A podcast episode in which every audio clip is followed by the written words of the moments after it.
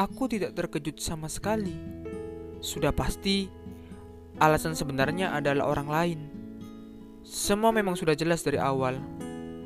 Tidak perlu merasa bersalah.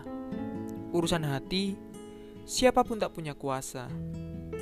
Kalau nanti yang kamu dapatkan darinya adalah sedih dan kebahagiaan tak kunjung datang, segala hal membuatmu pusing sampai yang kamu pikirkan hanyalah pergi. Lalu kamu lelah dengannya, mencari pertolongan pada setiap orang sampai akhirnya menghubungiku lagi. Dan aku sudah dapat menebak apa yang akan kamu katakan.